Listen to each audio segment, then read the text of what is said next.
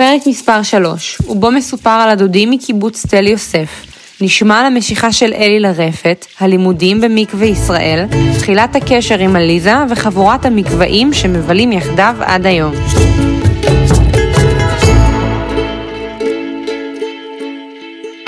ההורים של אימא שלי, סבא וסבתא שלי, אדוויג ובג'יך, הגיעו לגור בקיבוץ תל יוסף בעקבות האחים של אימא שלי, הדודה פפקה והדוד הלל, שקראנו לו הוגו. אבל הם היו גם מין בורגנים כאלה, פתאום לבוא לקיבוץ, אין לך מקלחת משלך, וזה...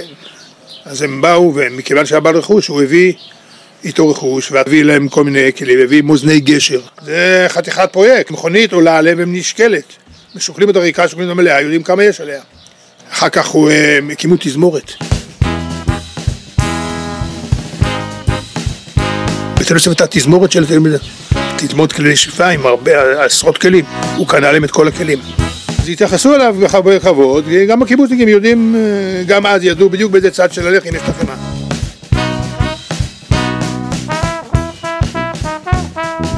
כן, אה, אני בהחלט הילדות, הילדות שלי אה, קשורה הרבה בתל יוסף. גם נורי זוכרת את תל יוסף כמקום משמעותי בילדות שלנו. כן, החי... החיים השניים שלנו היו בתל יוסף, על החופשים הגדולים והלא גדולים, מבלה שם הרבה, זה הבית השני שלי. גם היות שגם ההורים שלהם, הסבים שלי היו, אז הם קיבלו, הבתים היו בנויים בשניים, שניים, שניים, אז, ולכל שניים היה מרפסת משותפת. אז הם גרו, היו בתור שכנים עם אותה מרפסת, ובנו להם שם על המרפסת מקלחת ושירותים, כי הם לא רצו ללכת לה ולהשתמש בשירותים המשותפים של אה, זה. אני שבאתי להתארח, בשבילי השירותים המשותפים, מקלחת המשותפת, זה היה אטרקציה. בתור עירניקים, אה, קיבוץ היה בשבילנו אה, משהו לגמרי אחר ומבחינת חווייתי כזה. קודם כל בתל אביב היה חדר אוכל. חדר אוכל היה פעיל. לא אכלו בבתים. אהבתי לקחת עגבניה לחתוך לבד, לקחת ביצה קשה, לחתוך אותה לבד, לקחת כמה זיתים, לשים קצת שמן, שמן זית, עלק, שמן, קצת מלח וזה, ולעשות לבד סלט על הצלחת ולאכול. בשבילי הייתה חוויה. בבית עושים סלט מסודר, קערה וזה וזה. אז חדר אוכל עכשיו, גם לא היה סוכר, אז לקחו תה, אז היה אחר כך ממתיק. ממתיק זה היה מי, מי מותק קראו לזה. זה מים עם סחרין. היה קומקום, אתה לוקח קצת, שם כמה טיפות בתה. זה היה גועל נפש, זה היה לא טעים, אבל זה מה שיש. איך קראו לסבים שלך, ההורים של סבא אלפרד, ואיפה הם גרו? אז היו את הסבים והמשפחה שגרו בתל יוסף, והיו הסבים, ההורים של אבא שלי, שגרו ברעננה, סבא מקס וסבתא מטילדה. גם אליהם היינו הולכים לחופשות, אבל מעט מאוד, כי הם נפטרו לצערי בגיל אה, מאוד מוקדם שהיינו עוד ילדים קטנים, ואין לי מהם הרבה זיכרונות. אביב היה הבית השני שלנו, כל חופש, כל זה, גם שבתות סתם לפעמים, כשכבר היה אוטו, אז נסענו בתל יוסף בבוקר, מבלים חצי יום של היום וחוזרים הביתה. אני הייתי שורץ עם אה, פפקה ברפת. הייתה אישה מקסימה, ככה קרסטנית קצת, מלאה, שיער בלונדיני. שימה ארוכה מגולגלת. כן, חמישה ילדים גידלה. חלוצקה, אמיתית. והיא הייתה תמיד עם בגדי עבודה ומגושמת כזאת, כל המשפחה ריכזה מסביבה, תמיד ארוחת, אה, מה שנקרא, היה מושג בקיבוצים, ארוחת מנחה, זה קפה של אחרי הצהריים. ארוחת מנחה, אז זה פפקה היה תמיד כן, כי הייתה מהחלב שמביאים לעגלות, הייתה מורידה מלמעלה את השומן, את השמנת. הייתה עושה חמאה וכל מיני דברים כאלה, שזה היה דבר נדיר, לא היה לה כאילו לחברים אחרים אה, דבר כזה. היא הייתה מין אה, אבן שואבת כזאת, הייתה לה אישיות אם הרפתנים היא נחשבה בזמנו, הייתה פירמה מאוד ידועה ברפת. הייתי הולך, מה עוזר לה להאכיל את העגלות, ונהנה להתלכלך ולהסריח והכל, ו... וזה מצא חן בעיניי.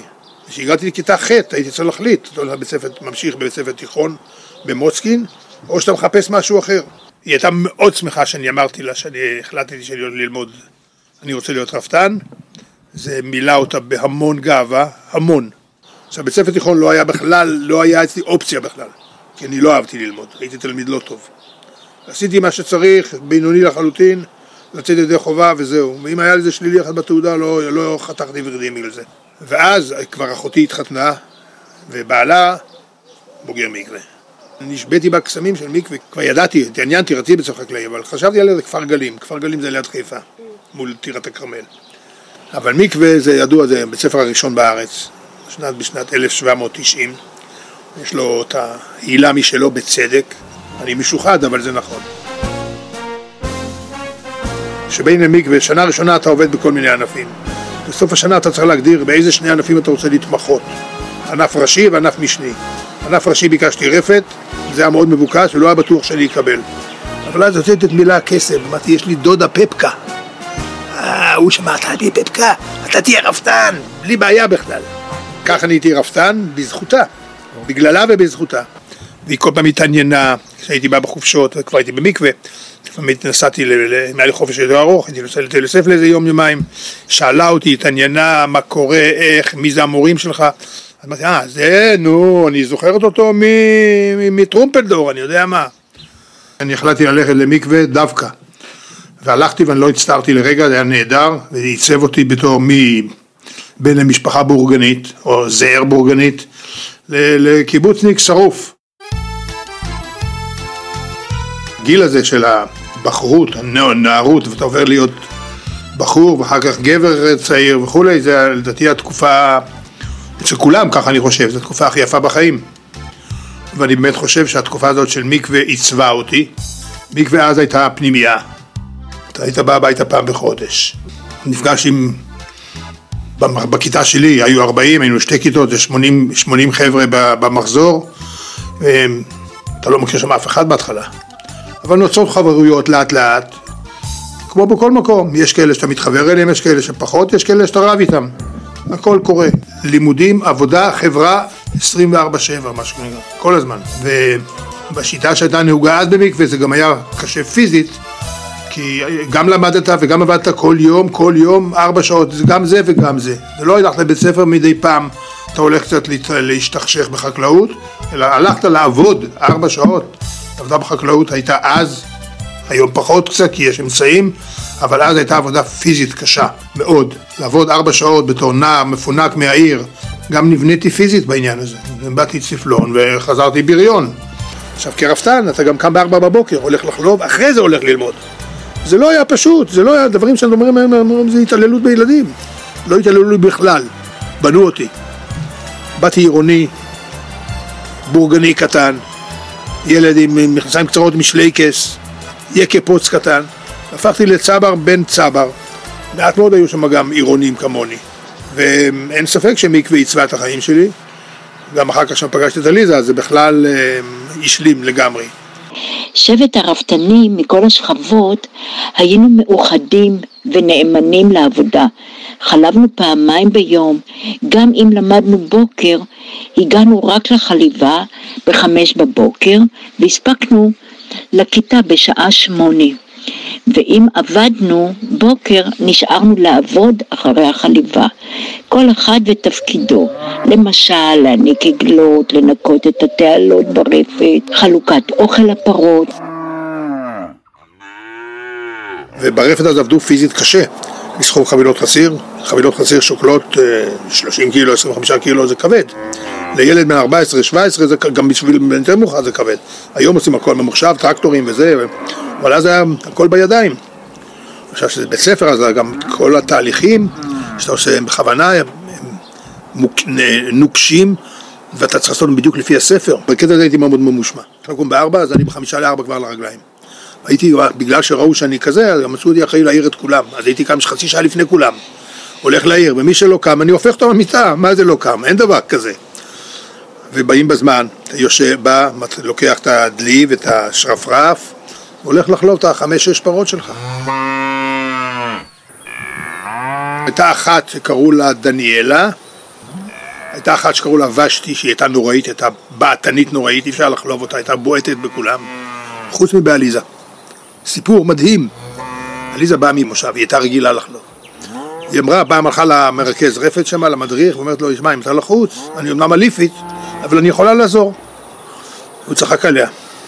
הוא אומר, תן לי לנסות. הלך שם לחבר'ה הבוגרים יותר, כיתה ג', ד', מעלינו, ואמר, תן לה את ושתי. היא לא ידעה שוושתי היא מסוכנת. דרורה לא ושתי, ושתי דווקא הייתה פרה מקסימה, טובה, נינוחה, ו... ודרורה הייתה הפוכה ממנה. אה, ברור שהוא רצה לבחון אותי, את יכולות החליבה שלי, והוא ידע שאני מושבניקית. לקחת דלי, ניגשה, התיישבה, שם אחת יד אחת על הגוף, הרגיעה אותה, אני פה. חלבה, גמרת את החליבה, קמה ויצאה. פסיכולוגיה של בעלי חיים צעדים גם כן. אתה מראה לה שאתה לא מפחד ממנה, ואתה יודע מה אתה עושה, אז הפרה נשמעת לך. ולא האמנתי. מה זה, סביבי היו מלא רפתנים, באו לראות, אמרתי, רגע, מה המהומה הזאת? לא הבנתי. ואז שמעון סיפר לי שזו פרה שאף אחד לא רוצה לחלוב אותה, כולם מפחדים ממנה. וככה שמי הלך לפניי. את הפרות מאכילים כל יום, גם בשבתות. אז אתה גם לא נח בשבת, אתה הולך לעבוד. ואתה נוסע הביתה פעם בחודש. וחוזר, נוסע ביום שישי בצהריים, חוזר ביום, במוצאי שבת, זה מה שהיה. ואף אחד לא התלונן, זה היה בסדר גמור. נסית על אוטובוס, מספר שלו אני זוכר עד היום 921, זה היה קו חיפה, תל אביב, דרך פתח תקווה, אז עוד לא היה כביש החוף, עוד לא היה קיים. השנה הראשונה הייתה לי מאוד קשה. מאוד קשה, הייתי מלא געגועים, הייתי בא הביתה כשהייתי צריך לחזור, הייתי עולה לאוטובוס, יושב באוטובוס ובוכה. אבל הייתי מתחבא שאימא לא תראה אותי, הייתה מביאה אותי לאוטובוס, בקריית ביאליק הייתה תחנה שהיה אוטובוס ישיר עד תל אביב, מתל אביב אתה לוקח עוד אוטובוס למקווה, והיית חוזר מוצאי שבת, לא ביום ראשון. וחיכיתי עד שאימא תתרחק, ואז אה, הייתי יושב והדמעות היו זולגות, אבל במשך השנה זה עבר לי.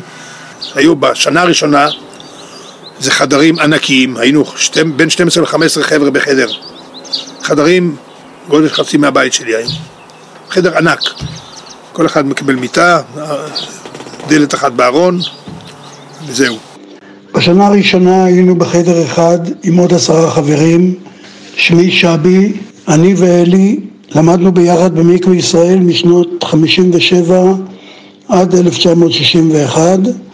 אני זוכר שלמדנו וישבנו ביחד באותו שולחן, התעסקנו בכל מיני דברים חוץ מלהקשיב, אבל כשאלי נשאל על מה מדובר, הוא תמיד ידע וענה לעניין. אני גם הייתי זה שבמקווה נפל בחלקי להכניס את מכונת החליבה, כי עד אז חלבו בידיים. אז בזמן שאני עבדתי ברפת בתור בוס, הכניסו את מכונת החליבה, לא בגללי, אבל זה יצא בדיוק באותו זמן.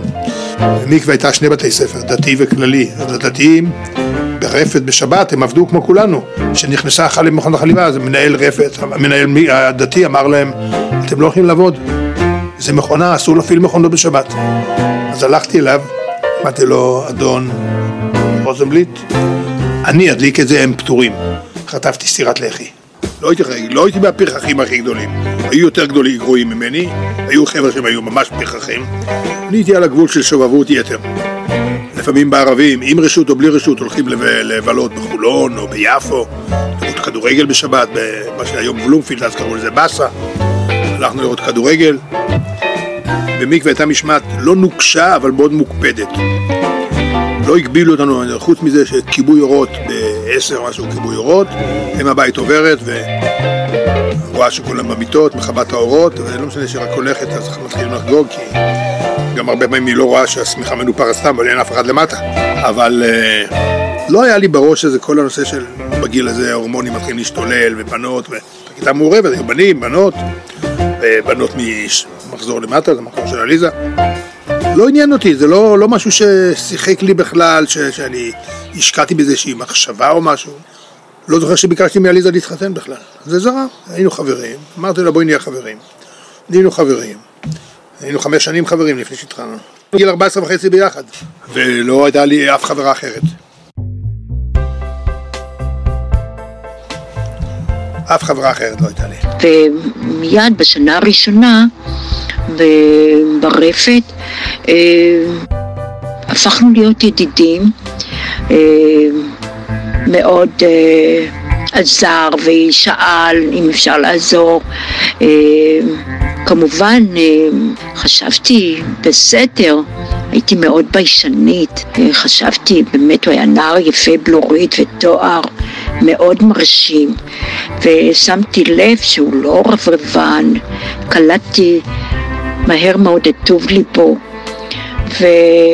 וככה כל מעשי השובבות, כשחלפתי אה, מאוד הרגשתי נוח בעבודה ברפת, כשחלפתי שרתי.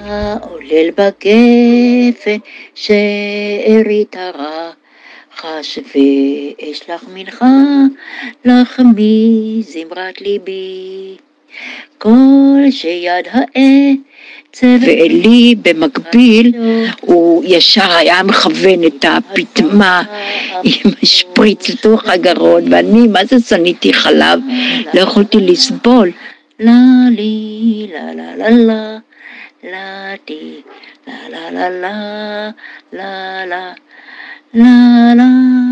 מנהל מקווה עד לפני שש שנים היה בן מחזור שלנו. מהכיתה שלנו הוא התקדם הלך ללמוד בפקולטה, אחרי הצבא, חזר נהיה מדריך, בגן ירק, התקדם, נהיה מנהל מקווה. דוד עזרא. אנחנו עד היום בחברים, חברות טובה איתו מאוד.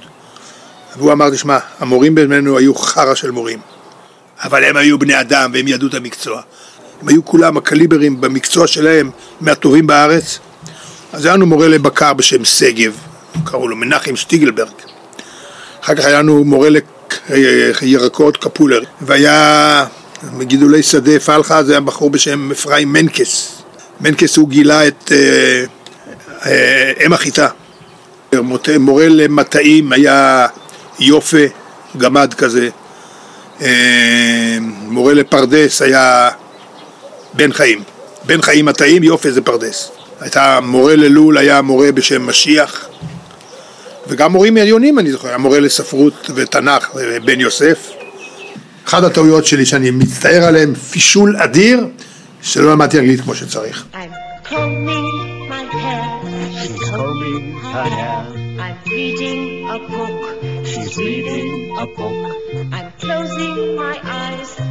המורה לאנגלית שלנו הייתה נוראית. הייתה ילידת הונגריה, עם מבטא הונגרי כבד, והייתה מכת התלמידים. אתה לא יודע משהו? טח! נותן, מאחורני. אבל אף אחד לא... לא... אתה נכנס לכיתה, אשכנזי ווינקלר, תצאו בחוצה, אתם לא צריכים ללמוד אנגלית, לא תדעו במילא. יוסי וינקלר דיבר אנגלית בשפת רמת אם, היה יכול ללמד אותה. יובל אשכנזי חי הברית, הוא מדבר אנגלית חושבת בלי בעיה. עכשיו עם החברים במקווה אני עד היום בקשר. אנחנו קבוצה של חברים מאותו המחזור, כבר מעל 60 שנה נפגשים. מטיילים, בעיקר מטיילים ביחד. אחת לחודש, חודש וחצי, חוגגים חגים כמו יום העצמאות ביחד, פעם בשנה טיול שלושה ימים, זה הטיול שיש לנו מחרתיים, פעמיים שלוש כבר עשינו גם טיול בחוץ לארץ, בטורקיה, בקצ'קר עשינו טיול ג'יפים, עשינו פעם אחת במרוקו עם מדריכה מהממת. בכל מקום, כל מדריך שמדריך אותנו אומר, קבוצה כמוכם אני לא מכיר. אין דברים כאלה. לצערי גם עקב גילנו המתקדם, גם פה ושם גם אה, הלוויות. אין מה לעשות, זה חלק מהחיים. בסוף מישהו, כל אחד מאיתנו מתי שהוא מחזיר ציוד. אלי הוא, הוא מעמודי התווך של החבורה, ואני מקווה שנמשיך להיות ביחד כמה שיותר, וליהנות uh, מהחבורה כולה, ומאלי במיוחד. אני אומר, אם יש לי חברים ממש, שאני יכול להגיד שאני שייך לאיזושהי קבוצה חברית, חברתית, זה קודם כל הקבוצה של בוגרי מקווה. מקווה יצרה בינינו קשרים שהם לא ינותקו לעולם. וואו, סבא, נשארת חבר של החברים שלך במקווה כל כך הרבה שנים? סבתא ואתה התחתנתם שם? אה, סבתא ואני הכרנו במקווה, אבל התחתנו בקיבוץ יראון. זה תוכלי לשמוע בפרק מספר 5.